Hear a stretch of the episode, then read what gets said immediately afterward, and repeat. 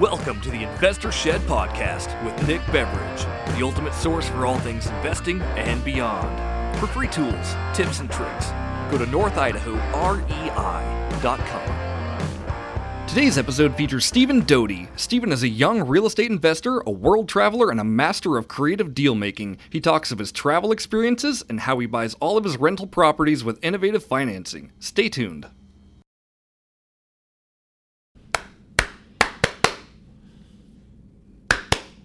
We've started. Yeah.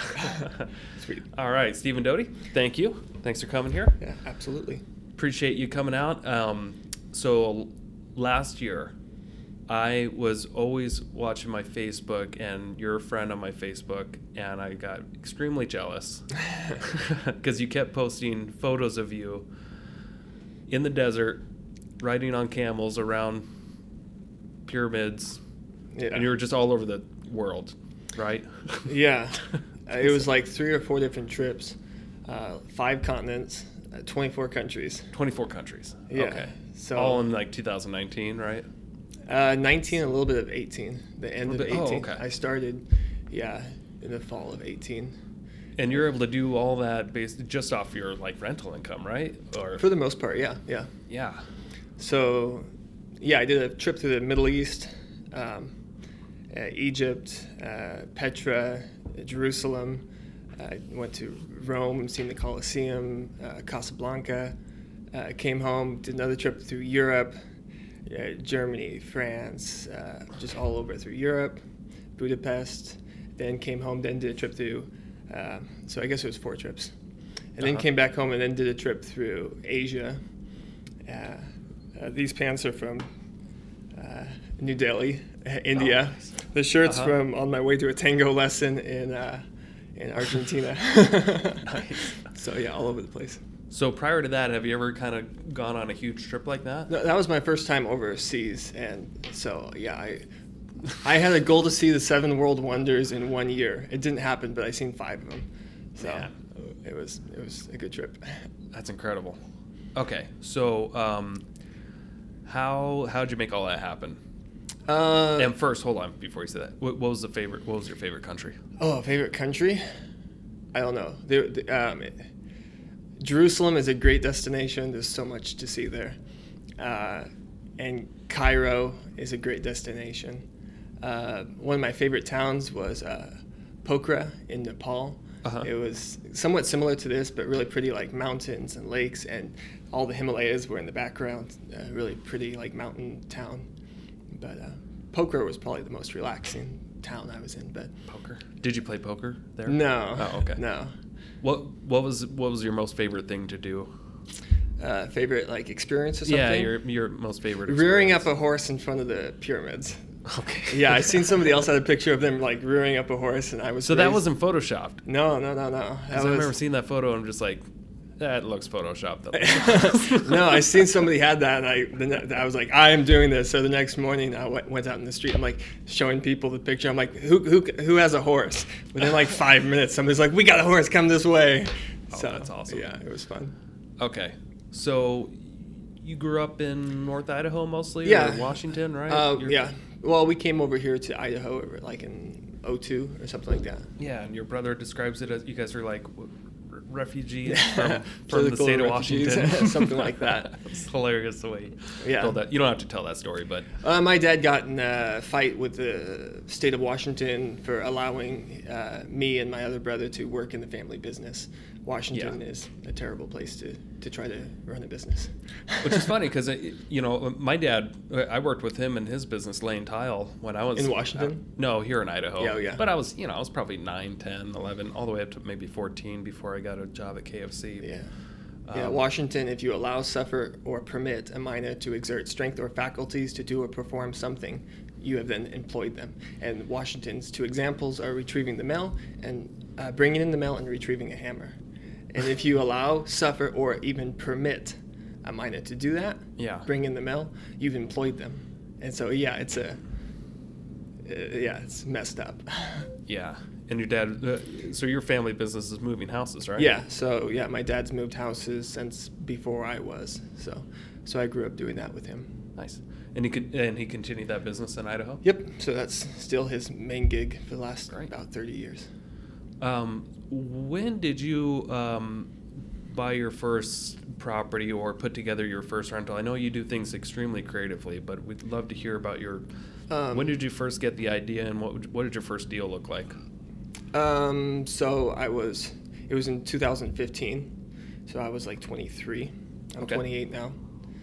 Um, and uh, I I got a great deal, a great opportunity on 10 acres with a mobile home on it, and um, yeah, uh, most of my projects have been like really creatively financed and Uh-huh. stuff.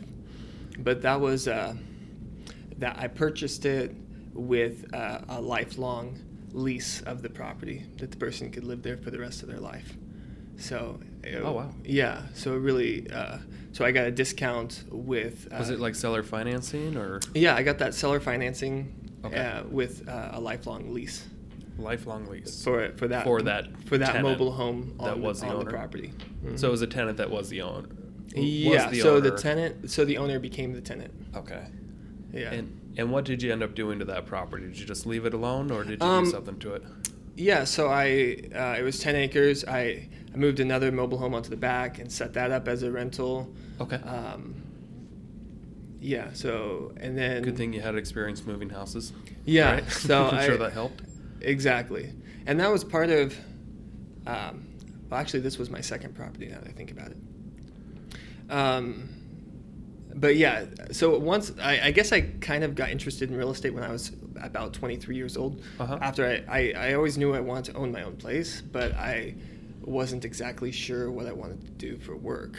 Yeah. And so I when I found creative ways to buy a piece of property and like own my own place and have a place to work on, it was like awesome. And then I was like, well, this could be a, a job too. This can be a source of income and stuff. And uh, my older brother had uh, like tried planting the seed of creating passive income. Yeah. Uh, and so he, he told me he's, he was like set a goal to make passive income and that uh, when i was like 21 22 23 i was like passive income like it was kind of a foreign concept to me. Yeah. so i remember when i was like 21 to 22 i was like well it'd be nice to try to achieve that goal but i have no idea what that would look like. Uh, i mean i had no assets no money wasn't really working a great job. And i was like well it'd be cool if i could make like i should i want to get a gym membership already be cool if i could make 30 bucks a month just to cover a gym membership that was my literally my first like Set passive income that was my first passive income goal when i was like 21 Okay. and um, or 22 or something like that. Just because I, I mean, the idea of uh, making money when you're not working was a foreign concept to me. Uh, I just assumed I was going to have to work for money. Mm-hmm. But uh, I started listening to a bunch of audiobooks, um, Richest Man in Babylon, and a lot of lot of great audiobooks, and that was really inspirational for me. And I was like, I should try to build some some passive income and, and wealth. And I thought real estate was a good avenue. So fast forward a year later, when I was 23, I I uh, a year or so after I set that goal to make thirty dollars a month. I then was bringing in like eight hundred a month, although half that was going to a mortgage payment. Uh huh. Um, but I was actually, you know, you know, making hundred bucks a week essentially, cash flowing, and I was like, that's cool, that's exciting, even yeah. though you know, One hundred a week. Yeah. Yeah, and, you know, it was like four hundred a month that I was cash flowing. After. Which is a lot for a twenty-three-year-old. Yeah, especially yeah on my I, this was, again was my second property, I guess. Mhm. But uh, I was like, I think real estate's a good avenue. I want to because I can figure this stuff out. So what did that deal look like? I mean, you said you got it seller financing, and then you were able to lease back for the lifetime of this uh, tenant, Yeah. this property. But so did you have to come up with? Did they just need some cash down that you were able to come Um, up with, or like how? What do the numbers look like, if you don't mind sharing? Um, so it was more um, that one was through a friend. So that one wasn't something I was actively looking for. Somebody like like offered me the opportunity, and I was really grateful for it. It was a really uh, providential situation. Um, and so it was really uh, mutually beneficial to both of us. I I was able to acquire a nice property. They were able to um, stop all their mortgage payments, not worry about um, um, you know insurance on the property, any extra expenses, Mm-hmm. and I was gonna help maintain the property and take care of any problems. So they were getting for the rest of their life, um, um, you know, a free place to live. So Okay. so it was a yeah a, yeah an interesting So you just so you took over the mortgage? uh, or- yes. Okay, so it wasn't really seller finance, or did, was it seller, seller like a wrap? Uh, yeah, so my mortgage payments went to who that person had been making their mortgage payments to. They were they yeah reassigned the loan to me. Okay, okay. And the deal was they just got to stay there on Yep, the property. They yeah they got uh, free rent and maintenance for the rest of their life, and uh, Wow. a place a place to live with uh, with yeah. So they got rid of most of their bills, and had a caretaker to take care of the place for them. Do you remember what, uh, um, how much that mortgage was and what the property was worth? Um, I got it for definitely a lot, um, uh, a lot less than uh, uh, was worth? market value. Yeah, Okay. um, probably like fifty percent of market value or something like that. Oh wow. Um, but it was coming with, uh, you know, a Coming with it. lifelong lease agreement for free. Yeah. So it was an unusual, creative way of. And did you t- tell them in advance that you were going to have to do something with the property to make money? Like Yeah. uh, Yeah, that was lease all. out the back Mhm, end. mhm. Okay. And so what? Um, so how much money did you have to come up with initially um, to make this deal work? Um, to make this deal work, zero. Zero. So you Yeah, just had to be responsible for the mortgage payment. Yeah. So I took over. Yeah. Yeah, and then you were just uh, so I'm assuming you bought it for whatever the balance was left Mhm. on the mortgage, which is Mhm. probably about half of market value. hmm That sounds cool. yeah, it was an amazing opportunity. Like I said. So Uh, how much? So how? So sorry to interrupt, but uh, so the backside of this, you brought on another mobile home or manufactured home. mhm. Um, what did that cost you to to bring in and and did you? I bought it for like a thousand bucks and set it up myself. Okay. So is this a house that somebody was removing off of a Um, property that yeah. like so maybe your with dad my dad being in. Uh, the house moving house business? moving business yeah um, it, mobile homes aren't really worth his time if he gets them uh, for cheap or for free um, Okay. and so i kind of have an in on on getting houses Yeah. so i've since then like bought lots specifically waiting for my dad to find a good deal um, on on homes to buy from him and, and then set up again but he sells a number of homes every year uh, sells them delivered to the property Okay. Gotcha. so I've I bought um, one mobile home from him, and I've got two other mobile homes that I later flipped, and um, I yeah, so So so you were able to put this. So ten acres is big. Mm-hmm. Um, what'd you do for utilities? um, so I ran all utilities. I did all the work myself. Okay, you did the work yourself, which is huge. Mhm. Because I'm sure somebody else that would charge you.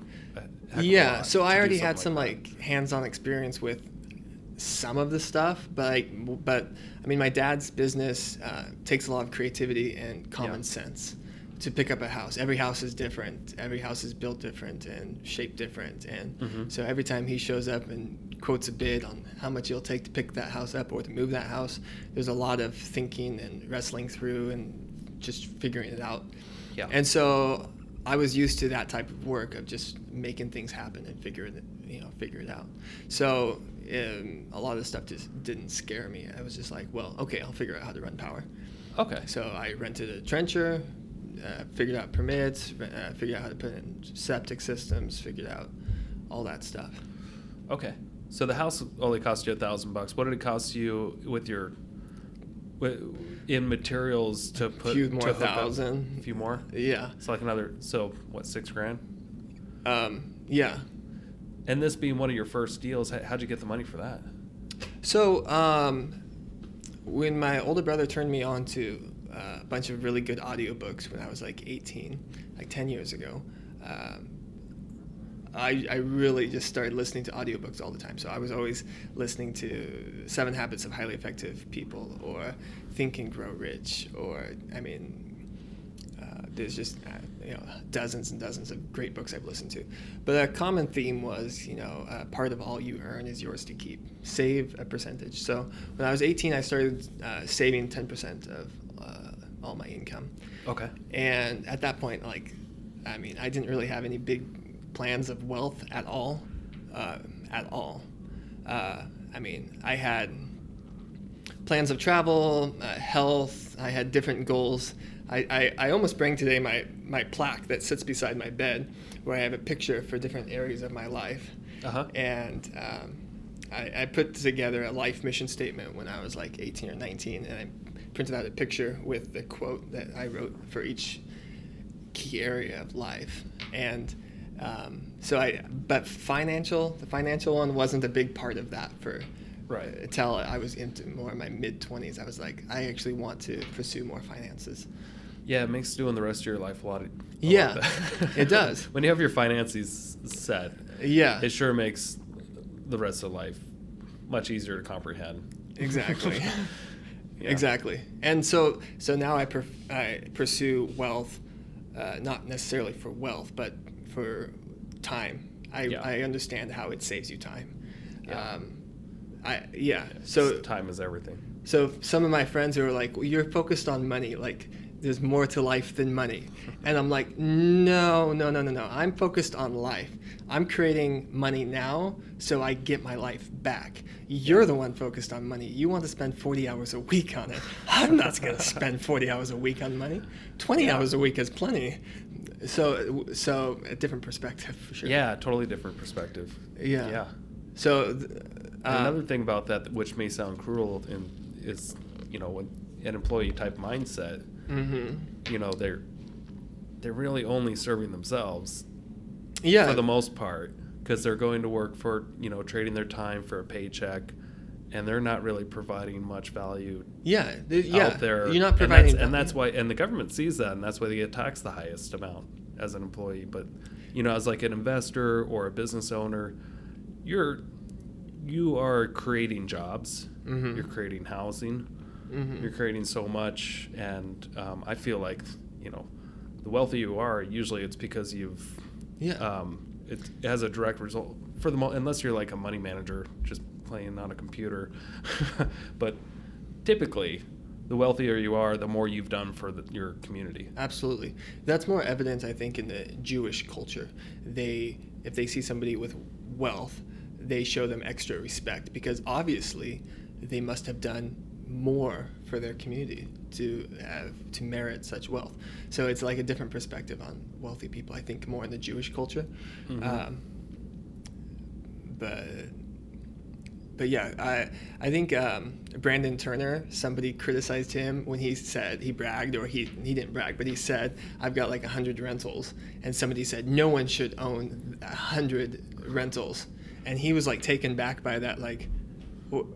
"Wh- What? Like I'm providing housing for hundred people. Like Yeah. how many people are you helping with housing? Like and it's not just a that i mean think of how many jobs he's created yeah, like with handyman work and property managers that could you know get an income and i mean the list goes on and on and on loans that were created Mhm. lenders inspectors appraisers all these people got paid as a result for Brandon buying 100 houses Yeah. i mean it has a huge effect on the entire community Yeah. Yeah, Jim Right. Rohn says you get paid, you don't get paid for time. You get paid for bringing value to the marketplace. Yep. And can you bring twice as much value in the same amount of time? Is that possible? And he's like, the answer is, of course. If you listen to much Jim Rohn, he's always saying, of course. of course But uh, that's the one, that's probably the one guy I haven't listened to much. of Jim his stuff. Rohn, yeah, he's probably my But I'm sure- favorite. He's yeah. probably my favorite. He's really good. He talks a lot about uh, like the psychology or the philosophy or your, your personal philosophy that controls where you end up in life. I listen to a lot of like Napoleon Hill Yeah. and um, uh, Robert Kiyosaki and Anthony Robbins, hmm those guys, but not yet Jim Rohn. Yeah, he- I'll work on it. he's really good. He's probably my favorite. Yeah. Okay. So, um, so what I gather, if we go back to that property, so since you were 18, so for you had a few years of saving 10% of your income, so you had a Yeah. little bit of savings to cover that small expense. Yeah, and I had hooking- already- hooking the utilities up by yourself. So I actually was saving um, 20% of my income for about that five years from 18 to Oh, okay. 23. Uh, I, I saved 10% in an envelope, Jim Rohn said, called active capital and 10% as passive capital. Mm-hmm. He said for your passive capital, try to find some passive way to invest it, but for your active capital, try to actively figure out how to invest it. So I was trying to understand what investing was. And so I like tried flipping a truck. I tried buying silver. You know, I bought Bitcoin. Yeah. Uh, This was back in like 2013. Should have kept it. yeah. Um, so so I experimented with getting familiar with investing, and I think that was crucial to, to start where I was with you know I remember I remember being such a stickler that when I ended up with five bucks from helping a neighbor or something, I went and got change in quarters so I could put Uh-huh. 50 cents in one envelope and 50 cents in another envelope. After that, I was like, no, I'm not. I'm only gonna do it if it's over a dollar. Oh, but I was I was a stickler from like 18 to to 23, 24. That's uh, that sounds so much like I was when I was like, from like 19 to 25, somewhere in there. Mm-hmm. Anything that I deposited into my accounts, I had like seven other accounts lined Oh. up, and I would transfer, and each one had a percentage of what it Mhm. would go to. And I've had, you know, like a six month savings account. Mm-hmm. Uh, I had an investing account, save up for taxes. I had a fun account, a donation account, um, an account to pay back my mom. She lent me money a long time ago. I had all these different accounts that I would each. So every dollar that went in, I think I only wound up with like twenty cents. Or whatever Mhm. that just went into, I called it a service porter, and this was they went to pay bills or whatever for random expenses throughout the day. So you were living off So- 20 yeah, percent. about about twenty percent of whatever Wow. I made, um, and other things just went into all kinds of different things that I had to save for, and it was just easier for me to track in my head. I was thought, you know, if you just have one bucket that you throw all your money in, you don't really know how much money you have, or Mhm. how, or it's a, you don't really have know how much money you have for all your different expenses or savings and. Um, Mhm. That that's just the way it was easier for me to comprehend in my mind.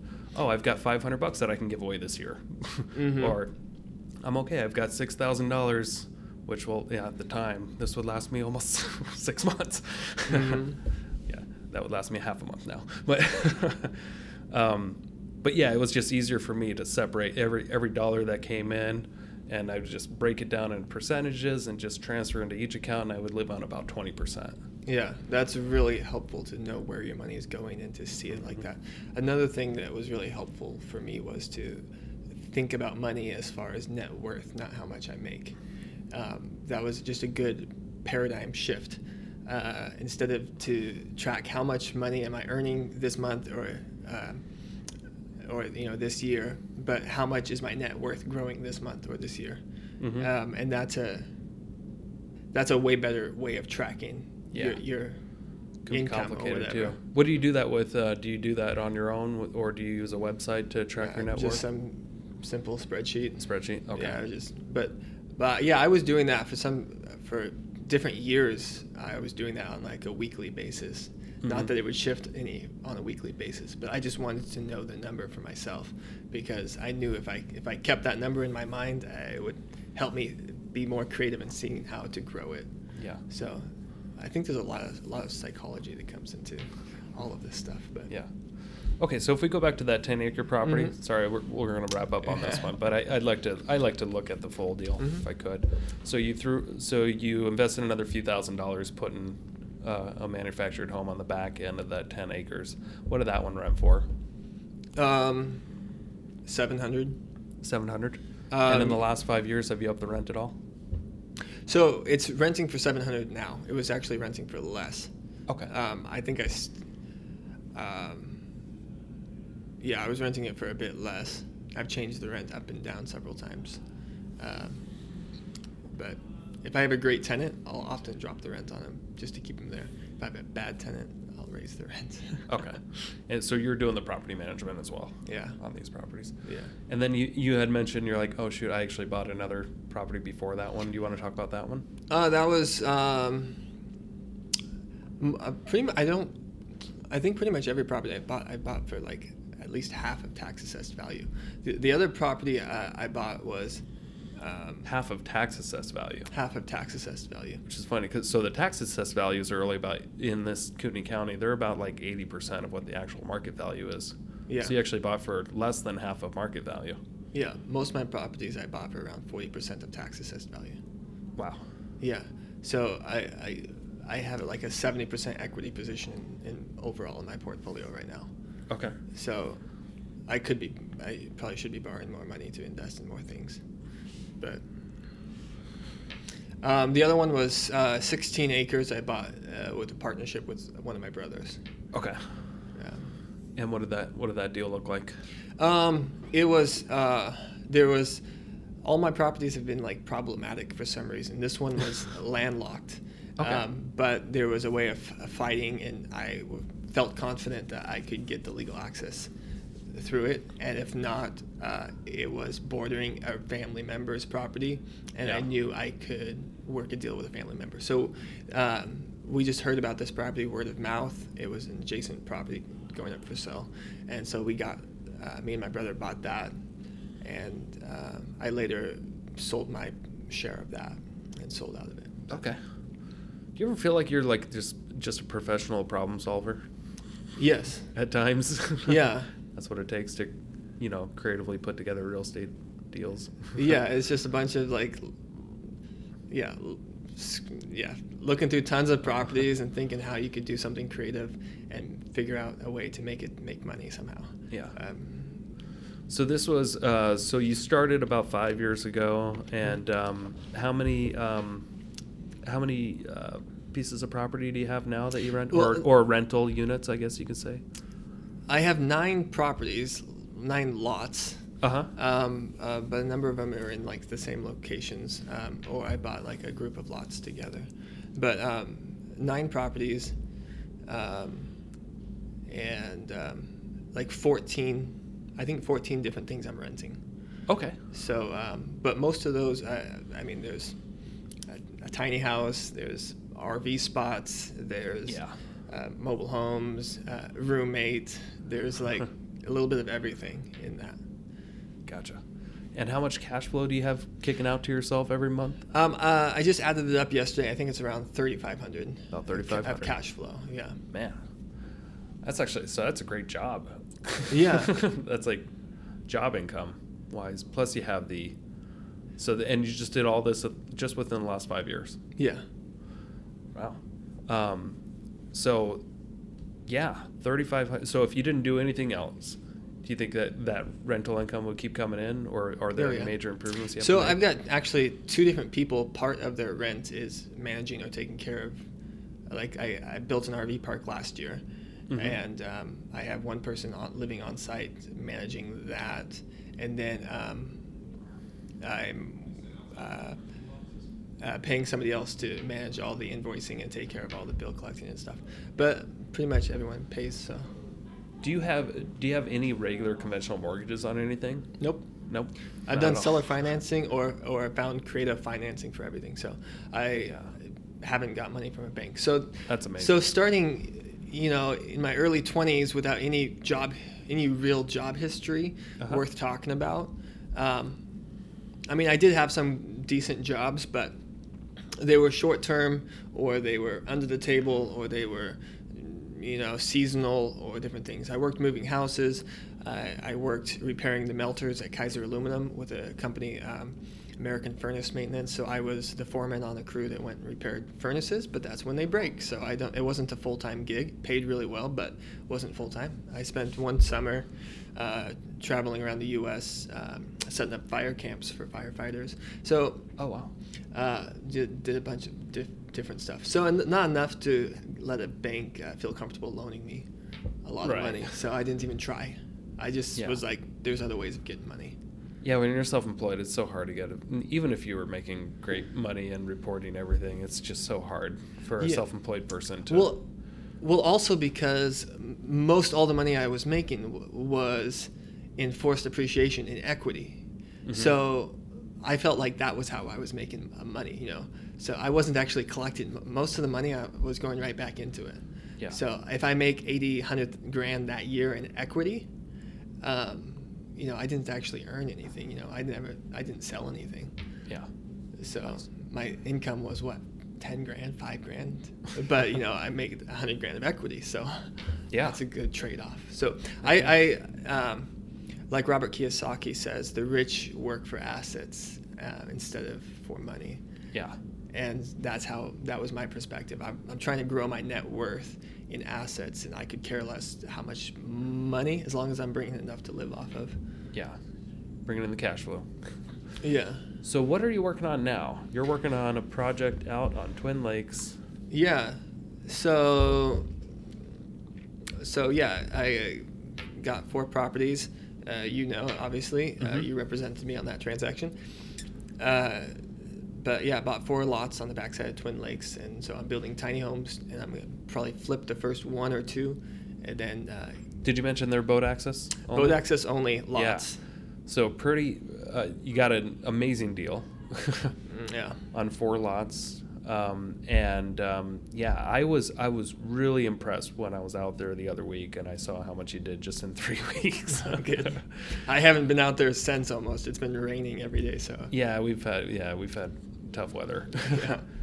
um, but yeah, so so what's your what's your plans with these lots? Um, so I'll probably end up selling the first one, possibly the second one. I'm kind of playing it by ear, so Mhm. it's, um, And you're building you're building tiny dry cabins or yeah, um, yeah. We'll see. Uh, so the first one's yeah, just gonna be a dry cabin. Um, uh, I mean, I might have a composting toilet or an outhouse or something, Mhm. but uh, yeah, Yeah. And and you're still able to be extremely creative. Like you got this dock out there that looks fine, works great. Paid 500 bucks for it. You got a used dock somewhere and brought it over. yeah. Um, So half of my work is scrolling through Craigslist, looking for deals on property or looking for deals on Yeah. docks or or networking with friends, trying to see where I can borrow a little bit of money or yeah, um, because I think most people would have paid 10 times that amount or more for Yeah. what you did, especially since it was, you know, you have to build it on the other side of the lake. So that was really cool. yeah, I do a lot of the work myself. So, um, but it's way more satisfying. Like I used to, in some ways, not really like work when it was for like covering my needs and working for somebody else on their project. Yeah. Work is way more rewarding when you're building yourself a cabin on the lake or. It's or pretty satisfying. Yeah, Yeah, it's way I more can satisfying. Attest to that. Yeah. So, yeah. Um, so going back to um, the the trips that you took around the world, Mhm. um, do you do you mind sharing how how much did it cost you, money wise, Um, to do that much traveling in a year? Um, probably a lot less than people think. Um, I'm a pretty frugal person. Yeah, I know you, you worked out some weird deal with the airlines, right? Or some Um, company. That I was- had some deal that helped me get cheaper tickets. Um, but I probably, I probably, I, I, I don't actually know how much it cost. Uh, ballpark. uh, ballpark. Um, I know once you're over there, once you're over in another country, you can live a lot cheaper than you would think. espe- Especially if you stay in hostels and Yeah. travel by bus, you can you can probably live on like fifty bucks a day in a, in in another country on another continent, traveling from country to country, covering Mhm. like. Especially if you're like in India, you can live on like five bucks a day, but if you're in India, but Europe, it's it's a little different, more like eighty bucks a day. Do you have to like constantly convert your currency wherever you went? Yeah, yeah. Is that a pain? Um, a, a, little bit. Um, Mm-hmm. yeah, there's some funny stories with that, but trying to get into Nepal. Apparently, if you're trying to cross the border into Nepal, you have to have U.S. currency, and I didn't realize that. I had Indian currency and Nepali currency, and which are the two countries right there. I'm crossing from India into Nepal, but you have to. The only way you can cross is if you pay at the border with U.S. currency. So, Wow. but um, yeah, and I had just Very spent my U.S. currency currency the night before to get Nepali currency, so I'd be fine to cross the border. They're like, no, we only accept, accept U.S. currency. It was funny. The, the person ahead of me in line Uh-huh. was paying. It was like fifty dollars for a visa, and he was some Oriental person paying Uh-huh. in U.S. currency, and he had fifty one dollar bills. And the guy at the crossing would pick up a U.S. one dollar bill, and he would look at it, pull it, flip it over, look at it, set it down. He did that for like all fifty Oh bills. Oh my god. It was so funny. not as trusting over there on the border of Nepal. I guess not. That's funny. Okay, so um, so you're still kind of a, I, you got obviously a, a tremendously good deal on the uh, boat access only lots, but you're still not hundred percent co- sure what you're going to do with them. No, right? not exactly. I mean, Yeah. it'll add equity to my portfolio if I keep them. If I sell them, I'll pay off some of my other debts and just get a lot more cash flow. Mhm. Um, and some of my loans, uh, some of my loans, uh, are run, are going to be paid off within two years or three years. So even if I don't do anything, my my cash flow will bump up an extra thousand dollars in two years without even raising rents or, you know, just by paying off. So Yeah. So do you think do you think you might keep any of these lots as rentals? yeah, definitely. think? Oh, really? Uh, so Okay. one one of the lots I really like for I want to build like a seven eight hundred square foot house, but that's not going to be this year. Possibly next year or Okay. the following year. Uh, but this year I think I'll just build two cabins, sell one, keep one for a little cabin for myself, or rent it, or I don't know. I'm playing it by ear. Okay. How, how many how many rental units or properties do you envision yourself having in Um, the future? So I don't actually have a goal for that. Um, I have different financial goals. Yeah. Of how much passive income I want. Um, so uh, I have just different thresholds of how much. Last year I set a goal to increase my cash flow by a thousand dollars, and I started the year not knowing how I was going to do that. Yeah. And ended up after thinking for two months, I decided the best way would be to build an RV park. So I built an RV park and increased my cash flow by 1500 or something like that. Um, and this year it was to increase my net worth by um, a certain amount. And I'm feeling pretty confident that's going to happen. Okay. So So you take your goals one year at a time. a lot so of by the yeah, end of this I'm year, you'll figure out what you're going to do next year. Yeah, this year, yeah, was I wanted to increase my my net worth, uh, and looks like I'm on track for that. So, Okay. um, Do you think you'll uh, eventually have property managers that might take care of yeah, a lot of the grunt work for you? So I'm kind of training a couple. I've got two people doing most of the managing right now. Oh, okay. So um, there, I have an on-site manager for the RV park, Yeah. and Is an RV park is it is it so is it like a nightly rental thing or is it no, it's a it's a month to month. Month to month, And I okay. yeah, I only will rent to somebody if they're planning on staying at least six months.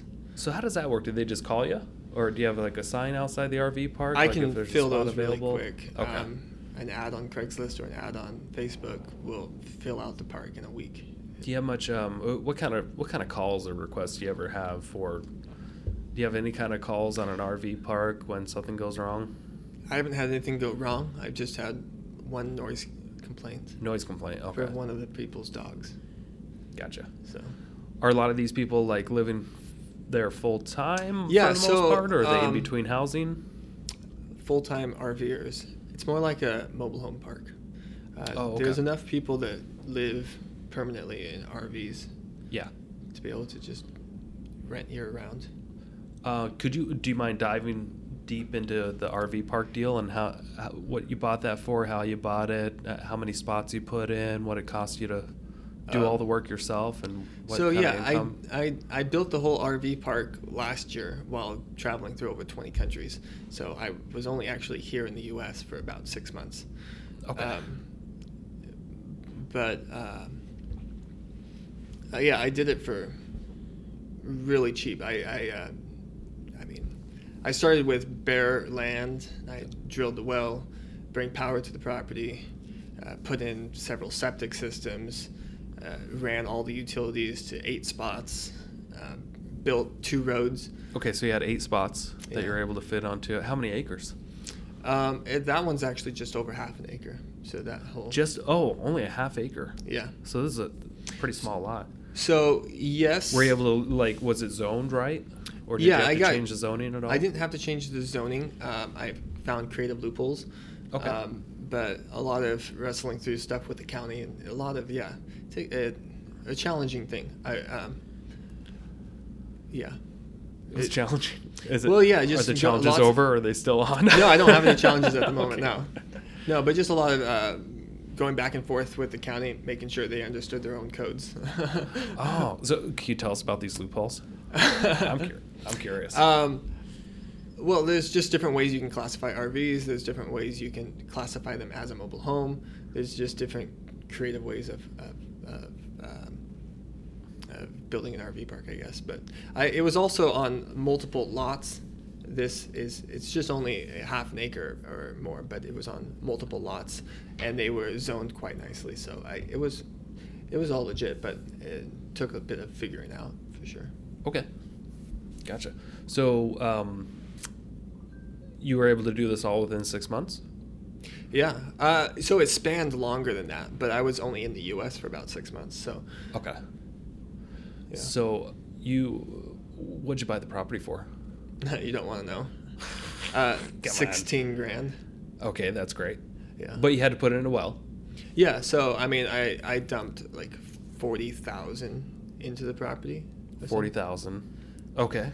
Yeah. That's not too bad. So, uh, and was this well producing enough for eight? Yeah, it's eight o- spots? producing over hundred gallons a minute. So. And is it like one septic system, or did you have to put in eight? Yeah, uh, yeah, a lot of septic systems. It was um, so several septic systems. Um, yeah, You had to put. Okay. Did you have to do eight? no, not a full eight. Okay, no, so you're allowed to shared? do two, Okay.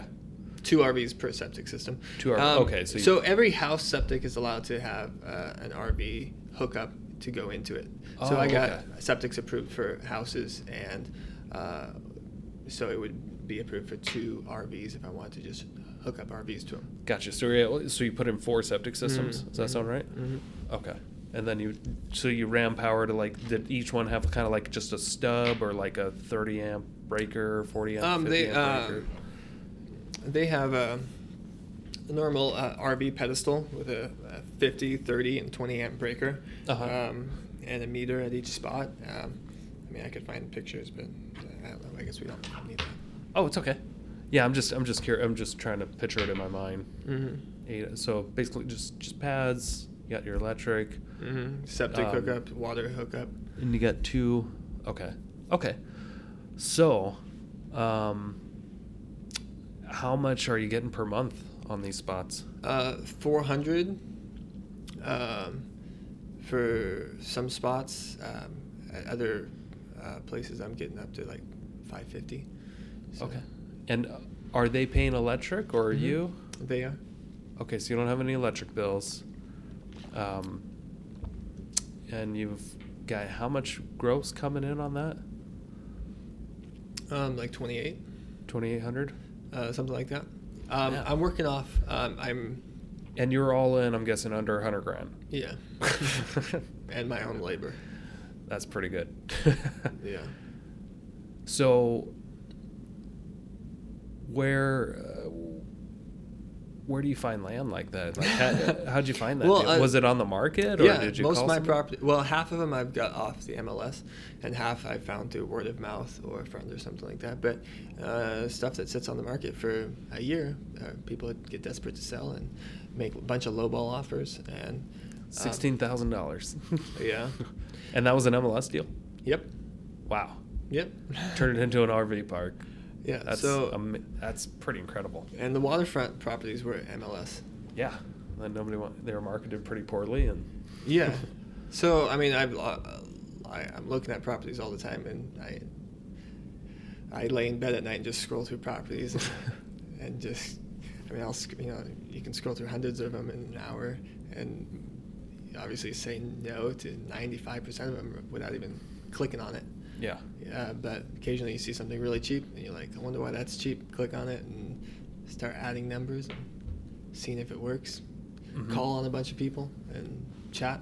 And most of them, I was able to do like go back and forth with them for a month verbally, without submitting any uh, written offer, and just Yeah. fill them out.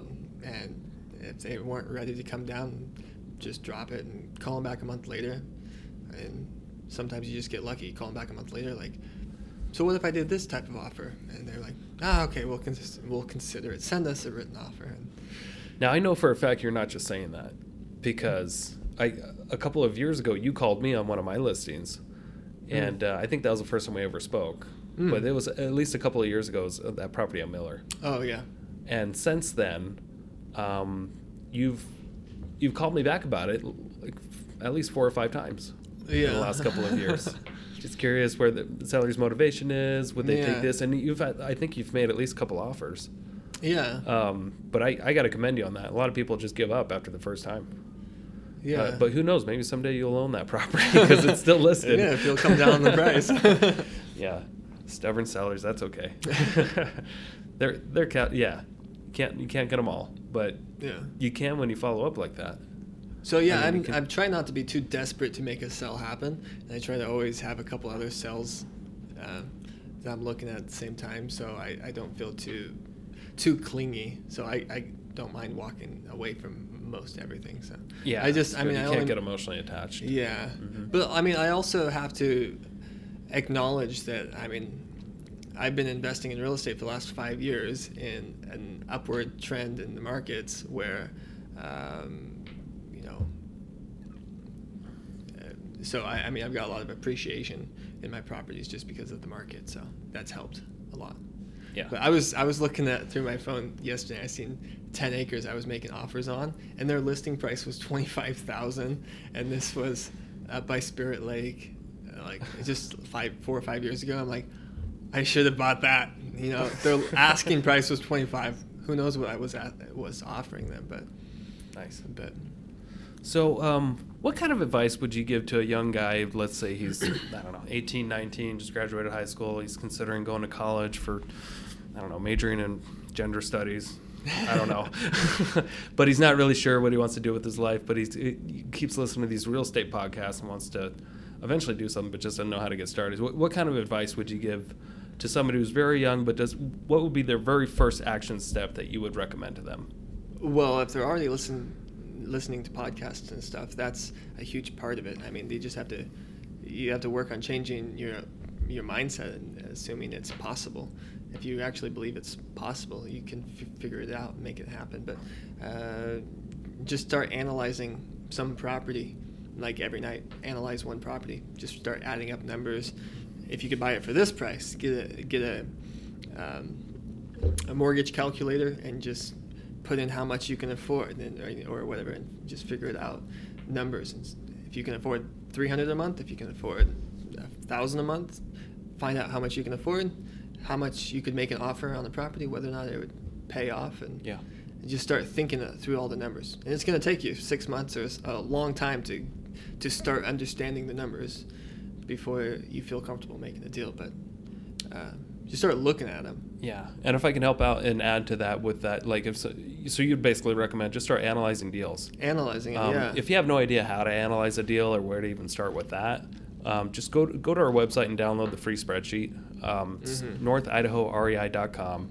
Click on tools, and we have four spreadsheets um, that you can download. Click on the rental one if it's a rental property, and um, and and that way you don't miss anything. Mhm. Yeah, yeah. You know, definitely wanna what- get it- that. That way you know what to analyze. It'll tell you what numbers to plug in, and you'll see if it works. Ju- Just if I can give that kind of advice. Yeah, really good. And you definitely want to have somebody to bounce ideas off of. And so it'd be nice if you could find somebody like yourself or somebody to, to talk to and run a deal past. But um, Yeah. you have to kind of start understanding your market. And you uh, feel free to throw uh, fake ads on Craigslist and see what you could rent something for if you don't know your market. I did that before I built the RV park. I was Oh, really? running fake ads for RV spots, find out what, what I could get from. You say, when "Oh, if I get my full." phone slammed, I was like, okay, that that looks lucrative. Um, yeah, so that's good advice. Okay. Any, anything else you throw in there?